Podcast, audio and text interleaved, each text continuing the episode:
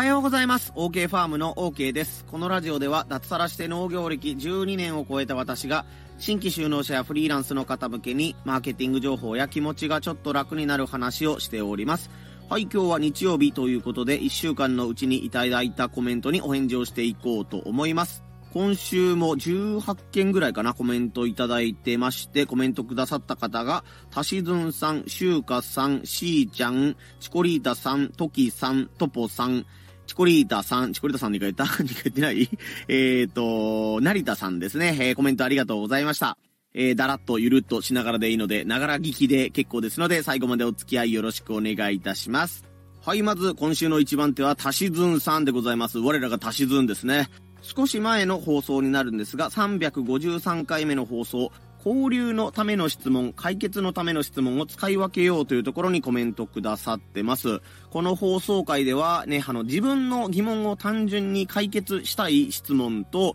相手と仲良くなるために質問があるとね、OK は思ってますので、えー、質問するときは上手に使い分けをしてみましょうというお話をした放送回でした。そこにラジオネーム、たしずんのコメントが、さすが元営業マン、分かりみが深いということで、えー、ね、今、鳥取県で営業マンをしていらっしゃるたしずんさんにこの放座が、この、この放送が刺さったようです。まあ何を売ってるのかすら僕はよく分かっていないんですけどもね、やっぱりこう、営業マンということになると、相手とね、初めましての方と仲良くなっていくためにというものと、相手のね、問題解決をするためにいろいろな質問とかね、キャッチボール、会話のキャッチボールをしないといけないと思うので、まあそういったところでね、えー、いい思い出とか苦い思い出とかいろんなものがよぎったんじゃないかなと思います。僕の場合は年を取るにつれてね、えー、まあ、僕に限ったことじゃないかもしれないですけども、年を取るにつれて、えー、新しい人とね、出会うのが、なんとなくね、億劫になる瞬間があると思うんですけども、えー、自分に鞭打ってというかね、タイミングがあったら、今まで話したことも、話したことがない人にも話したりとかね、新しいチャレンジというのは、えどんどん続けていきたいなというふうに思います。たしずんさん、サラリーマンも大変だと思うんですけども、頑張っていきましょう。続いての放送が354回目、ダサいマーケティングに挑戦中というね、放送回に、えー、ラジオネームシュウカさんがコメントくださってます。この放送回では新しいね、ホーケーファームの商品の、えー、ごぼうが香るオニオンスープという商品のパッケージデザインをめちゃくちゃおしゃれにするんではなくて、田舎っぽいデザインとかね、ちょっとダサいデザインをイメージして作っていますというお話をした放送回でした。そこに対してシュウカさんのコメントが、ダサくないけど子供っぽいですね。可愛いし子供からこれ欲しいとなるのではということでね、えー、めちゃめちゃポジティブなご意見をありがとうございます。そうですね。自分でも上手に言語化できてなかったんですけども、この子供っぽいっていうのは結構武器かもしれないですね。なんかデパートのね、高級品とか贈答用に子供っぽいデザインがあったら、なんだこの安っちいのドアとかね、子供向け相手じゃないんだよっていう感じの、えー、リアクションをする方もいるかもしれませんけど、道の駅に行ってね、子供っぽいデザインがあって嫌がる人っていうのはあんまりいないんじゃないかなというふうにこのコメントをいただいて気づいたので、あ、そうか、ダサいというのはなんかネガティブめな表現ですけども、子供っぽいとか子供受けが良さそうなね、えー、それこそゆるキャラとかね、えー、なんか可愛い動物のキャラクターとか、ああいったものを上手に使っていきたいなというふうに思いましたね。これ全然僕の中で言葉としてなかったんですけども、子供っぽいデザイン、これ次なんかね、デザインすることがあったら狙ってみようと思います。それと改めまして、あのね、あの、せっかくちょうどスープのお話が出たので、スープご購入してくださった方とかね、あの、こんなレシピ作ってみました、みたいな感じでね、えー、アイデアとか写真とか送ってくださった皆様ありがとうございました。もうデザインも固まって、あとは本当に袋が届くのを待つだけ。まあ、袋詰めはしないといけないんですけども、袋待ちの状態なのでね、もう3月の中旬ぐらい、来週には、うーん、本商品の販売スタートっていうところまでね、持っていきたいかなというふうに思ってます。まあ、今後もいろいろ企画を打ったりとかね、こんな PR を頑張っていきますみたいな、えー、情報を音声配信とかね、X、インスタとかで出せると思いますので、そちら、その際はぜひね、応援よろしくお願いいたします。続いて357回目の放送、雑談会ですね。自宅に縦長テレビの時代は来るのかという放送にタシズンがコメントくださってます。この放送回ではね、あの、ちょっとしたいい風景を見つけた時とかに、親指と人差し指をね、四角のようにして、両手の親指と人差し指をひっつけて、四角く、えっ、ー、とね、フレームを切り取るみたいな感じで、えっ、ー、と、構えを取るときに、最近の10代とかね、Z 世代と言われる方は、縦長の四角いフレームを作るという、えー、ニュース記事みたいなものを見て、これはもしかしたらいつかテレビとかね、映画館も縦長のムービーとかいうものができるのかとか、縦長のテレビができるのかというね、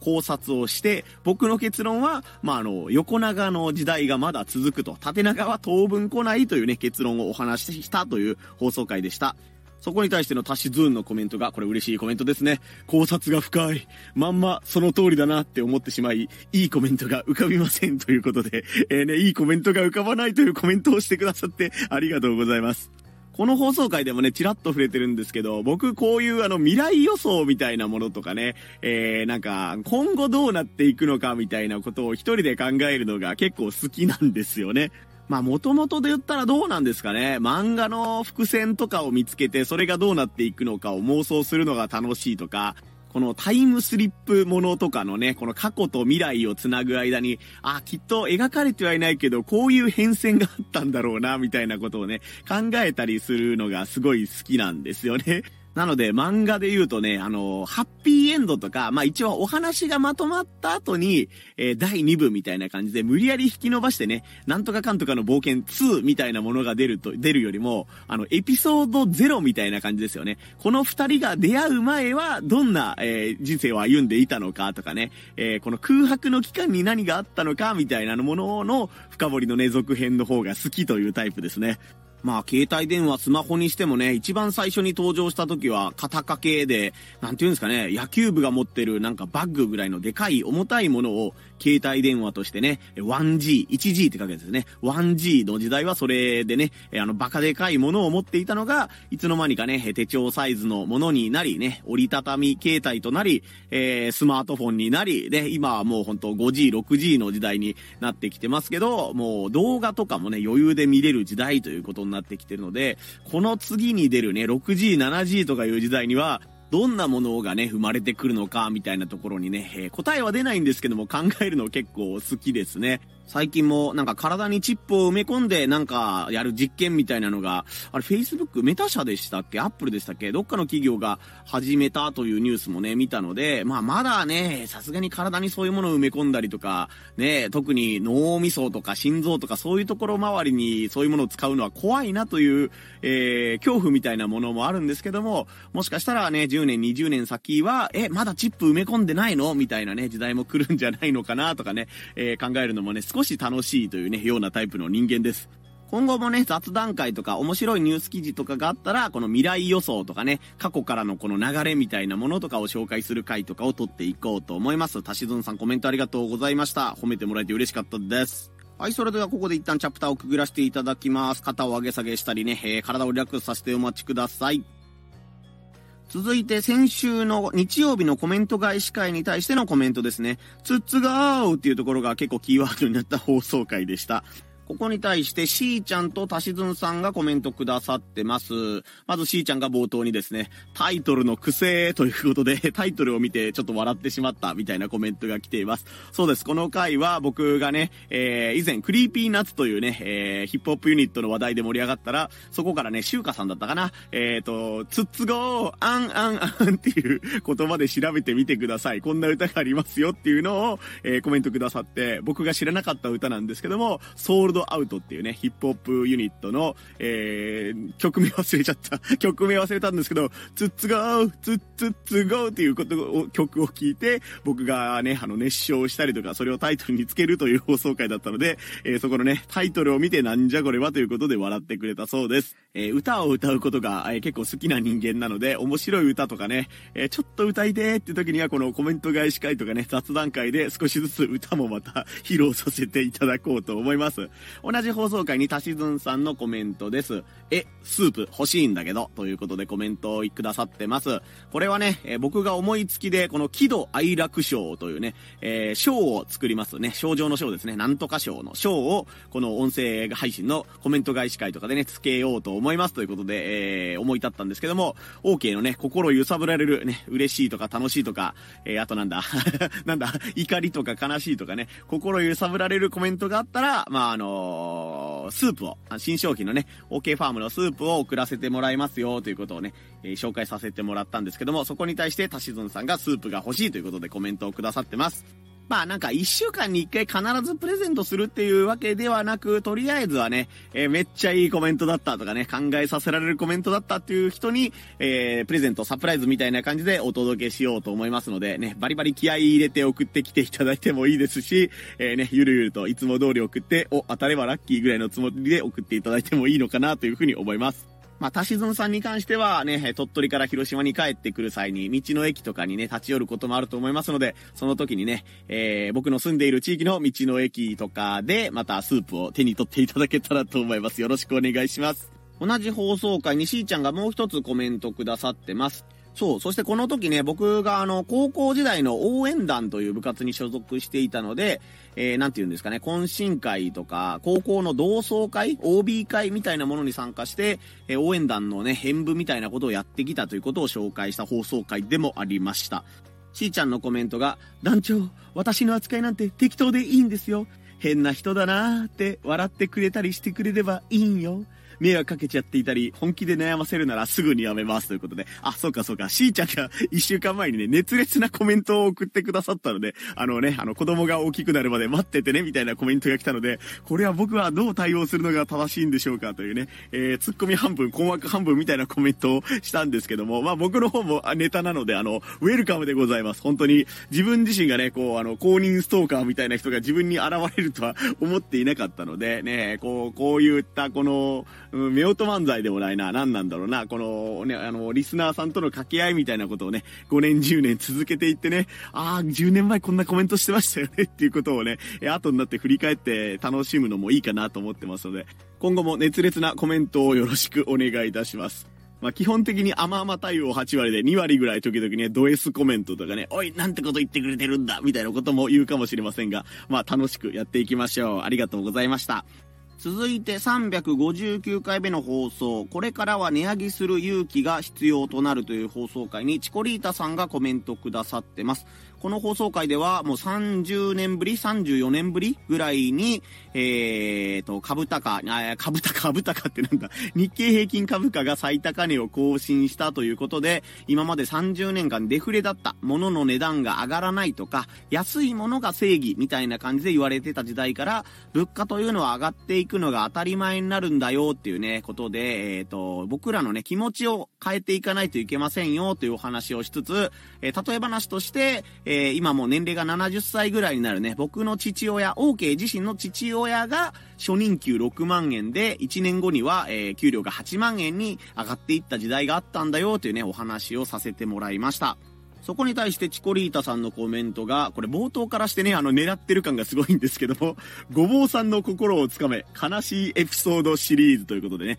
さっき言ったあのスープのプレゼントの喜怒哀楽賞を狙っているということです。え、で、本文を読み上げますと、高卒で就職した会社のお給料は手取り8万円でした。過去、ごぼうさんのお父さんよりもわしは全然若いですよ。えー、母子家庭だったため、えー、給料のうち8万円のうち6万円は母親に渡し、残った2万円が月の全財産でした。同級生は親に車を買ってもらい、給料は全部自分の小遣いにでき、羽振りのいい暮らしをしてるのが羨ましかったです。ということで、そんなことを思い出した放送でした。ということでね、これは、これは危なかったな。僕今週も賞を送ろうとしたんですけど、この冒頭のごぼうさんの心をつかめっていうところがあったんで、こ、こ、これはスープを狙いに来てるんだなっていうところがちょっとあったのでね、今回はあの、ギリギリ僕のこの、あの、心の堤防がぶち壊れなかったということで、危なかったです。ですというところに留めておいてください。でも方向性としては僕こういう話に結構弱い人です。まあ僕自身は親にね、親のために仕送りをしたりとかいうことはしたことがないですね。うん。し、しようとも思ったこともないかな。ありがたいことに親の方がね、まあ、元気でいてくれるし、まあ、結構ね、60代後半ぐらいまでしっかり両親も仕事をしていたので、なんかね、あの、お金にどっちかっていうとこっちがね、それこそ脱サラしちゃって農業をスタートさせるにあたってね、えー、なんか20代の中盤後半になっても色々と手伝ってもらっているみたいなね、関関係というか僕はそういう状況なので、こういうね、自分の給料を削ってご家族とかね、えご親戚のために時間とかね、お金を使ってらっしゃる方っていうのを本当に尊敬しますというかすごいなと本当に思ってます。まあやっぱりね、ご家庭によってお父さんお母さんとの年齢差がどれぐらい、あの何歳の時に自分が生まれた子供なのかとか、うん、ご両親のね、状況とか、うん、体調とかそういうものによってね、親子の距離感っていうものが本当に千差万別だと思うので、まずはね、ご自分が取りやすい距離感というか関係性というものをまあ築いていくのが一番かなというのと、僕の場合はまあね、よっぽどネグレクトみたいなすごいひどい親じゃない限りは、やっぱり定期的にね、家族とか親への感謝を伝えられていけばいいなというふうに思っています。えー、油断したらまた、あのね、泣かされそうな気がするんですけども、チコリータさん、あの、お気軽にいろんな、えー、近況報告とか昔話のコメント寄せていただけたらと思います。続いてが、懐かしいと相手に言わせたら仲良くなれる、過去ハーケンディストールという回に、えー、男性陣を中心にね、えー、トポさん、トキさん、タシズンさん、チコリータさんからコメントをいただいてます。この放送回では、えっ、ー、と、広島のフリーランス仲間のトキさんという方がコメント返し会で、大の大冒険というね、えー、漫画の昔話を僕がしたら、えアバンストラッシュというね、メジャーな技と、ハーケンディストールというめちゃくちゃマニアックな、えー、敵というかね、ライバルみたいな存在のやつが使う、キャラクターが使う 技の名前をね、言ってくださって、えー、OK 自身のいろんな思い出が蘇ったので、やっぱりこの懐かしいっていうものをね、えー、上手に使えば相手と仲良くなれますよ、みたいな、えー、お話をした放送回でした。えー、以下ね、あのー、男の子、30代、40代の男の子しかわからない、え、話が続くと思うんですが、お付き合いください。まず僕に経営のアドバイスをくださっているフリーランス仲間のトポさんのコメントです。アムドからのブラッディースクライドが鉄板でした。めちゃめちゃわかりやすい言語化ありがとうございます。ということで、これはヒュンケルの代名詞、アムドっていうのとね、ブラッディースクライドですね。えー、なんかあのー、アムドっていうのは、あの、多分英語で書くとアームドって書いて、なんか鎧かみたいな意味なんですよね。アームって、あ、なんとかアーマーのアーマーですよ。で、剣を持ってるんですけど、その剣にね、呪文のような形でアムドっていう言葉をかけると、えー、剣の鞘の部分が全身にまとわりついて、えー、どんな魔法、呪文も跳ね返すね、鎧の魔剣っていうのがあるんですけども、それのね、えー、変身ポーズみたいな、なんかあの、自分の鎧になれっていう、えっ、ー、と、命令、命令っていうのかな、呪文みたいな合言葉みたいなのがアムドっていうので、ブラッディ・スクライドっていうのはそのね、ヒュンケルの必殺技ということでね、えー、勇者大をね、かなり追い詰めたりするんですけども、というね、ところから始まる、えー、ヒュンケルのね、話があったりするんですけども、ここら辺も 語り出すと長くなりそうですね。ブラッディー・スクライドというのはね、あの、月、激しい月を一発やったら、その、山がえぐれたみたいな動きをするんですけども、それを真似てね、小学生がいっぱいやってましたねっていうのと、すごい思い出しますね。あの、ブラッディー・スクライドでつく派と、ガトツ派っていうのがいましたね。あの、これまた、また違う漫画で申し訳ないんですけども、ルローニケンシンのね、斎藤はじめっていう新選組の、えー、隊長をやってたみたいな人がいるので、その人のね、必殺技が、えー、牙でつくと書いて、ガトツというのがあるんですけども、えー、ガトツ派とブラッディー・スクライド歯が痛いようなことを今少し思い出しました。トモさん、今後も僕、例え話で大の大冒険出そうな予感がするので、その時はぜひフォローのコメントをよろしくお願いいたします。同じような方向性のコメントがタシズンさんになるんですけども、タシズンさんのコメントが、え？ノーザングランブレードが何ですか？ということでね、えこれ北の勇者というね、えノブアというね、やつが使う必殺技がノーザングランブレードというやつですね。あの、勇者大っていう主人公がいるんですけども、えかなり遠くの街に行ったら、そこにもね、地元の勇者みたいなのがいて、本人はね、えー、勇者は一人でいいみたいな感じでこうね、お前たちは来なくていい足手まといだみたいなことを言うんだけど、レベル的にはね、その、勇者大の方が、主人公の方が強いので、えー、心が折れそうになったりね、ね、敵にボコボコにされそうになる中で、その、勇者とね、あの、行動ともにというか、共通の鉄壁を倒すために頑張ったりとかいうね、えー、がん、勇者なんだけども途中からすごい努力家になるみたいなね、キャラクターで、えー、すごい魅力的なキャラクターの一人でありますね。またその時にね、あの主人公の勇者大の方が、えー、別に勇者なんか何人いてもいいじゃないみたいなことをそのノバにね、声をかけて、ね、君も勇者だし、僕も勇者でいいじゃないかみたいなことを言うんですけども、そういったところもね、なんかあの、嫌なキャラがいない漫画なんですよね、大の大冒険って。わ、悪い奴とかずるい奴はいるんですけども、味方とかでね、すごい嫌な態度とか冷たい態度をとっているんだけど、なんか内に秘めたる思いとか、うーなんか状況が変わったらね、えー、実はこういうところ心強いなっていうキャララクターがいっぱいいる漫画なので、えー、このノボアという単語が出てきたね、パシズンさんさすがだなと思いますし、ノーザングランブレードっていう単語を見て、ああ、多分北の勇者の技だなっていう風に分かった僕も、えー、すごいなというか、やっぱちっちゃい頃の思い出って覚えてるよなっていうことを、えー、確認させてもらいました。ありがとうございました。そして、え、この放送をね、もともと撮ろうと思ったきっかけの、えー、トキさんという方からね、コメントくださってます。さっき言ったね、ハーケンディストールというコメントをもともとくださったトキさんからのコメントです。二度見ならぬ二度聞きしました。まさかここまで取り上げていただけるとは思ってもいなかったので、OK さんの心をつかめてよかったです。大の大冒険はそこまで詳しくはないのですが、ハーケンディストールだけはかっこよくて覚えてました。これわかります。すっげえわかります。ハーケンディストール別格のかっこよくさなんです、ほんま。えー、これは完全に狙ってやったコメントではないので、えー、狙ってやるコメントは僕にはまだできません。これからも放送を楽しみにしてます。ちなみに、メドローアも僕の中では印象的ですね。ということでね、このメドローアが好きな人は多いと思います。あのね、メラというね、炎の呪文と、ヒャドという氷の呪文をね、えー、右手と左手でこう、合わせてくっつけるんですよね、二つの呪文を。すると、ヒャド、ヒャドと、メラで、えー、合わせて頭文字を取ってメドで、アロー、弓のようなものを作るんですよね。えー、メラとヒャドで作った弓矢のものを作るので、メド、ローは、逆から読んだらアローなんで、ラソーです。まあ僕もあのね、子供と一緒にお風呂に入ったりした時に、こうね、あのシャンプー、ボディーソープとかシャンプーとかで、え右手と左手にね、小さなシャボン玉を作ってですね、手のひら台の、えシャボン玉をくつ、え作って、両手でこう真ん中でボンって合体させたら、二つのシャボン玉がね、真ん中でちょっと大きめのシャボン玉にボンと変わるので、それでなんとなくメドローはごっこみたいなことを、実は未だにしてたりしますね。子供がまあ、風、シャボン玉が合体すると喜ぶのでね、やったりすることはあるんですけども、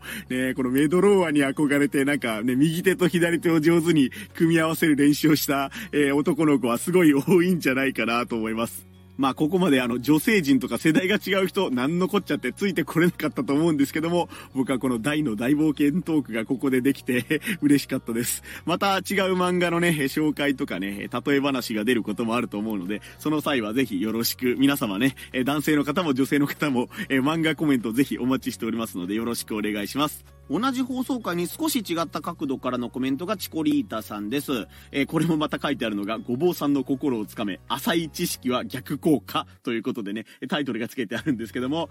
以前放送でコメントさせてもらった、えー、質問攻めをして相手に嫌われてしまったという相手とのお話なんですけども、その相手は SF 小説の愛読者でした。こちらも SF 三大巨匠と呼ばれる作家さんの名前だけは知っていたので、仲良くなれるきっかけになれば、なればと思い、何々知ってますよというふうに話題を振ったら、相手は SF の話ができる人が周りにいないので嬉しいですと、わしにはわからんコアな SF 話をされてしまって、積んだ話しましょうか？ということで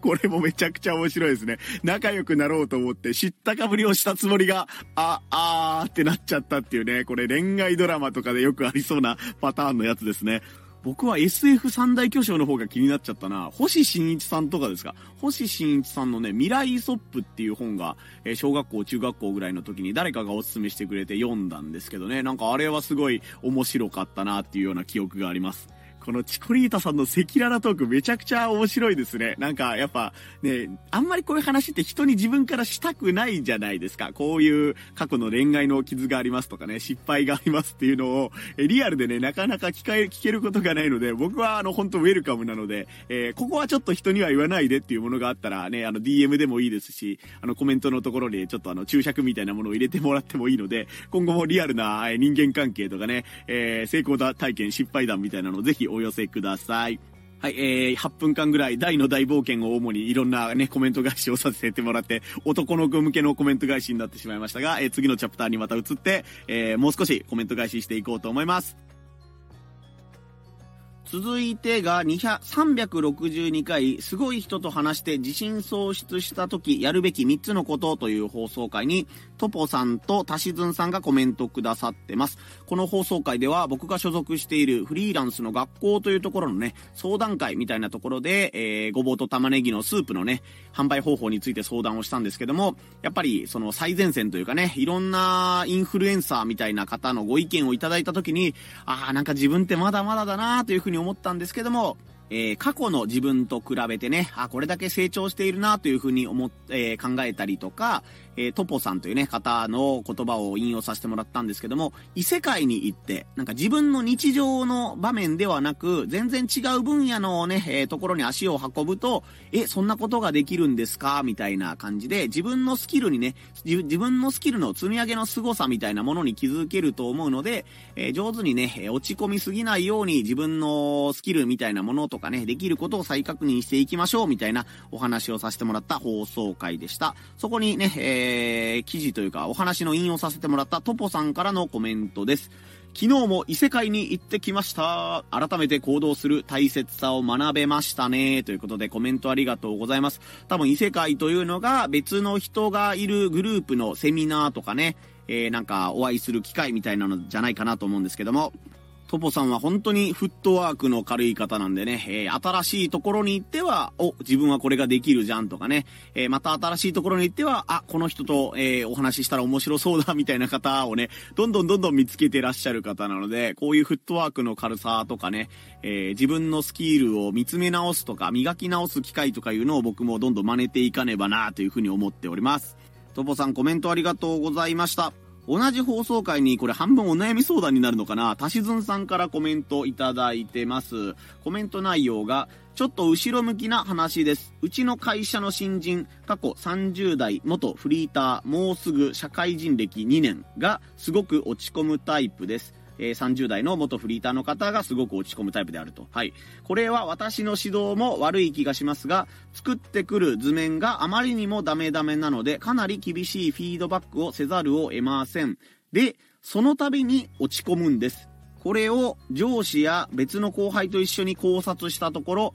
自己評価が高すぎるのではという結論に至りました。僕らだと失敗するのが当たり前なので失敗してボコボコになっても落ち込まないんですよね。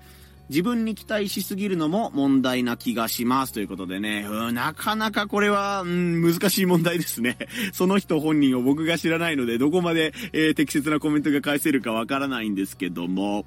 まあ僕からはあれですね、あの、どこまで期待しているのかどうかをはっきりさせておいた方がいいかなとは思いますね。なんかこの採用にあたってね、たしずんさんはこの方を採用するのはちょっと反対だったみたいな、えー、コメントも別のね、えー、インスタか X か何かで見たような気がするんですけども、やっぱりこのぐらいはできるだろうという基準を高めに持っておくと、そういう風に後でがっかりしちゃうかなと思うので、僕だったらもう、もうこの人はできないという前提で申し訳ないですけど、子供扱いして自分のメンタルを保とうかなと思います。僕はこういうやりとりがめんどくさいので人を雇っていないんですよ。ね、あの、この人を雇ったらこれぐらいの仕事をしてくれるだろうと思っていたのに、あ、なんだこいつこんなに仕事できないのか、でも給料払わないといけないな、みたいなとかね、えっ、ー、と、こんだけ給料上げてるんだからこれぐらい頑張ってよ、みたいな、交渉をするのが、もう僕はなんかめんどくさいんですよ。ぶっちゃけた話が。なので、まあね、お金を払っているのが足しずんさん自身ではなくてね、もちろん会社のね、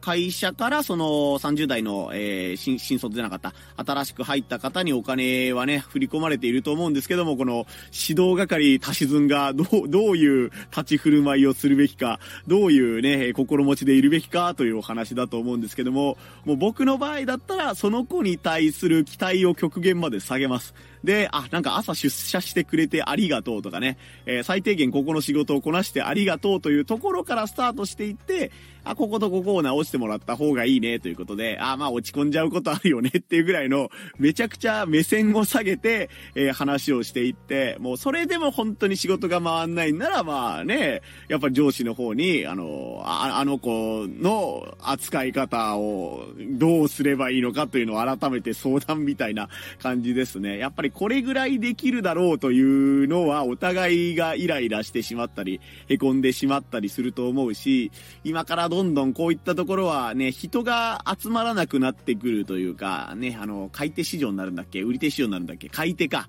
ね、あの、仕事をしたい人が少なくて、うちに来てくれ来てくれと思っても、なかなかいい人材が集まらないというね、ステージにこれから行くんじゃないかなというふうに、少子化等の影響で言われているので、まあ今いる方をどうやって育てるのかというところに立つと、もう、最初に申し、言い方は悪いんですけど、子供扱いをするというか、極限まで評価を下げれば、イライラがちょっとは減るんじゃないかなと思いますね。ただこれ結構、足しずんさんが仕事できそうな方なんで、これは逆になんかね、あの、最初のハードルが、あの、一般の方よりも高めでも足しずんは大丈夫だけど、一般の人はしんどいとかいうことがあったら、まあ、その、ハードルを下げることに対してもイライラしちゃうかもしれないなと思ったりするので、うーん、難しいですね。答えが出ないんですけども、僕としてはまあ、ハードルを下げてみてはいかがでしょうかというお話でした。多分解決策を求めているわけではないと思うんですけども、僕の現時点でのね、は、だったらこういう考え方をしますというお話でした。こういうね、あの、リアルな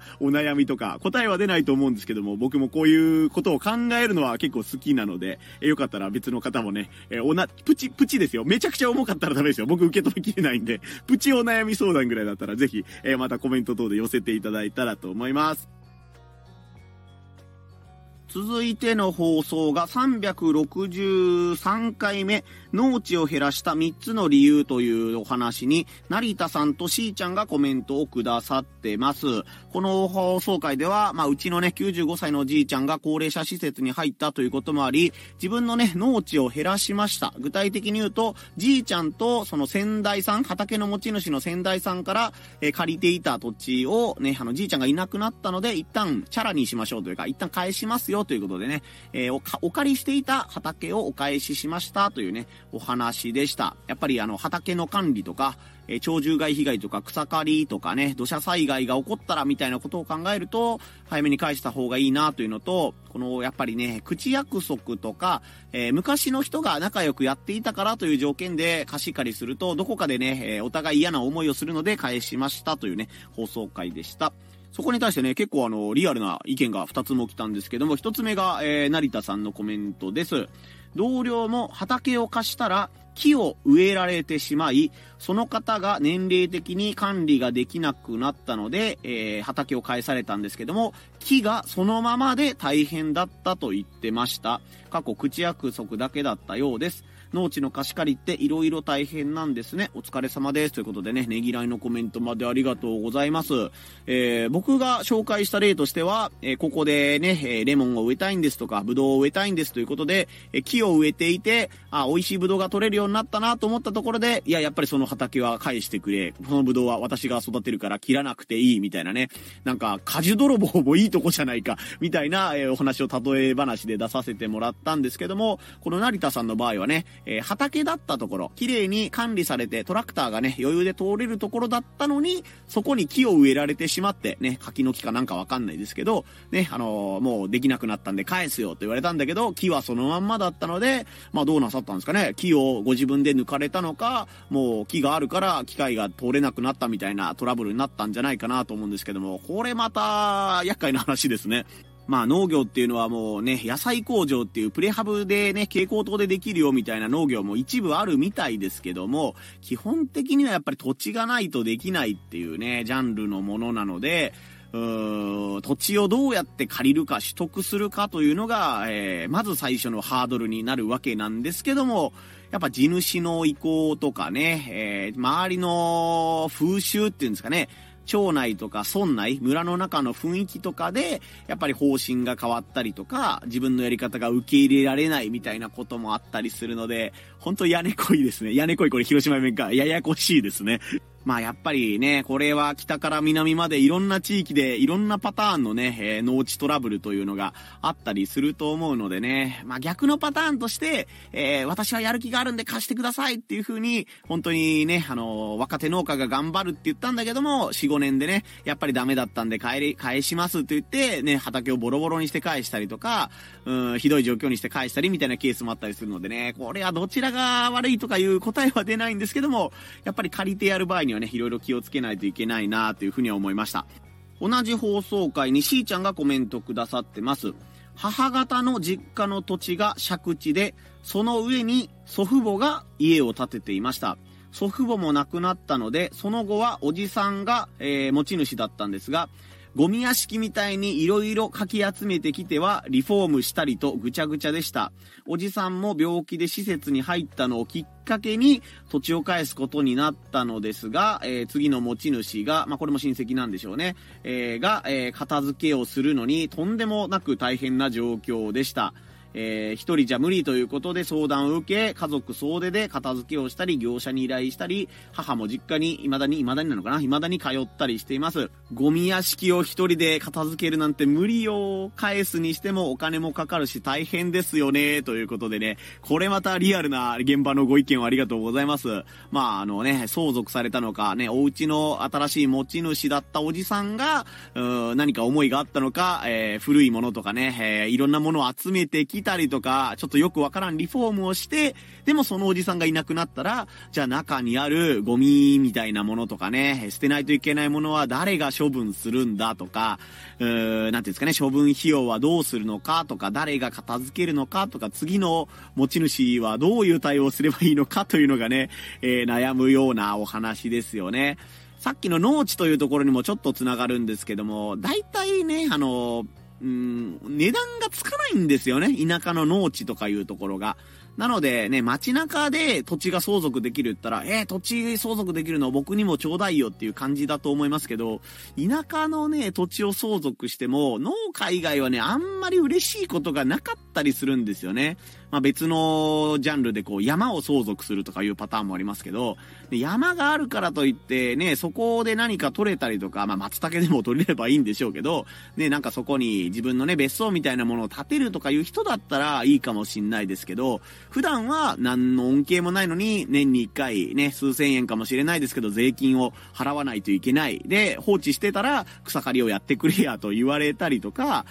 土砂災害があったら、あんたのところの山が崩れたから直してくれ、みたいなことを言われたりしてね。本当あの、負の遺産の方の不動産、あの、負ける動産とか言って不動産みたいな言葉もあったりするらしいんですけども、この田舎のね、ゴミ屋敷問題みたいなのも時々僕も道路端でお見かけしたりすることがあるので、あれは持ち主とか代替わりしたら大変だろうなっていうのはね、本当に思うので、しーちゃんも時々行ったりしてるんですかね。なんかよかったら今度、あの、恐る恐るですけど、中の写真とかもちょっと見てみたいような気もしますね。まあ、うまいことを整理するとかね、た、物を壊すとかいうのにもね、50万、100万とかお金がかかっちゃうと思うので、どうすればいいのかなかなか答えは出ないですけども、ね、えー、なんか、いい、いい解決法が見つかるのを願っております。すいません、これしか言えないな。ほんと、ほんと相談相手として最悪だな。なんかいいこと見つかればいいな、いいねとしか僕は言えないんですけどもね、貴重なコメントありがとうございました。そして今週最後のコメントが、えー、手品をやっていてよかった3つのことという放送回に、しーちゃんとチコリータさんがコメントくださってます。この放送回では僕がね、大学時代にちょっとかじって、あとね、農業を始めてから、えー、メンタルが落ち込みがちな時に、えー、カードマジックをやったんですけども、まあ、ハマってというかね、技術を身につけるための練習みたいなことをしていたんですけども、相手の立場が、え、身についたり、逆の立場で考えることが身についたり、リラックスすることがができたり、ちょっとしたね、えー、こう YouTube ライブ、インスタライブみたいなものでお客さんが盛り上がるよというお話をさせてもらった放送回でした。そこに対して、しーちゃんとチコリータさんがコメントくださってます。まあ、何を隠そうね、この二人僕のカードマジックを見たことがある方なんですよ。えー、まずしーちゃんのコメントが、OK さんのマジック上手ですよね。またいつか見てみたいです。トランプマンも懐かしいですね。子供の時テレビで見てました。綺麗な手が見せてくれるマジック、とても好きでした。時々笑う表情の可愛さに癒されてたなということで、僕トランプマン真顔なイメージしかないですけど、笑ってたんですか？なんか喋らないですよね。あの、全然別の漫画なんですけど、幕張っていう、ちょっと下ネタが多い、えっ、ー、とね、あの、高校生が好きそうな男の漫画があるんですけども、それの中でね、主人公が同級生をからかう時のコメントとして、お前のお父さん、トランプマンなんだろうっていうので、この、誰にも言えない悲しみがあるよなっていうので、この、えー、トランプマンというネタがね、えー、僕が高校生ぐらいになってからまた蘇ったんですけども、トランプマンのイメージとなると僕はあの、無言でトランプやるのというのと、この幕張という漫画が自動的に出てきてしまいます。すいません、またマニアックな漫画の話をして申し訳ありませんでした。同じ放送回にチコリータさんも、思い出した、ごぼうさんのトランプマジック、全然種がわからなくてびっくりしたよ、みたいなコメントをいただいてます。ここれは確かね、僕の友人の YouTuber のアパラボというやつとね、一緒にライブをして、ね、アパラボの家に行って、一緒にね、えー、ライブをやったんですけども、その時にね、えカードマジックをやって、えー、ね、こっちになったカードがこうなりましたよとかね、このカードを予言していましたよ、みたいなことをね、やったりしたんですけども、えー、結構ね、おーってなっていただけたような記憶があります。この音声配信だとね、さすがにトランプはもうわけわかんないことになっちゃうと思うんですけども、YouTube ライブとかね、インスタライブだったら、えー、なんというか、あの、ちょっとしたバツナギぐらいのことならね、できるかなと思いますので、まあ、久々にやってないので、ちょっと練習はしないといけないと思うんですけども、またカードマジックやりますみたいなことがあったら、どこかでね、お知らせもさせてもらおうと思います。しーちゃん、チコリータさんコメントありがとうございました。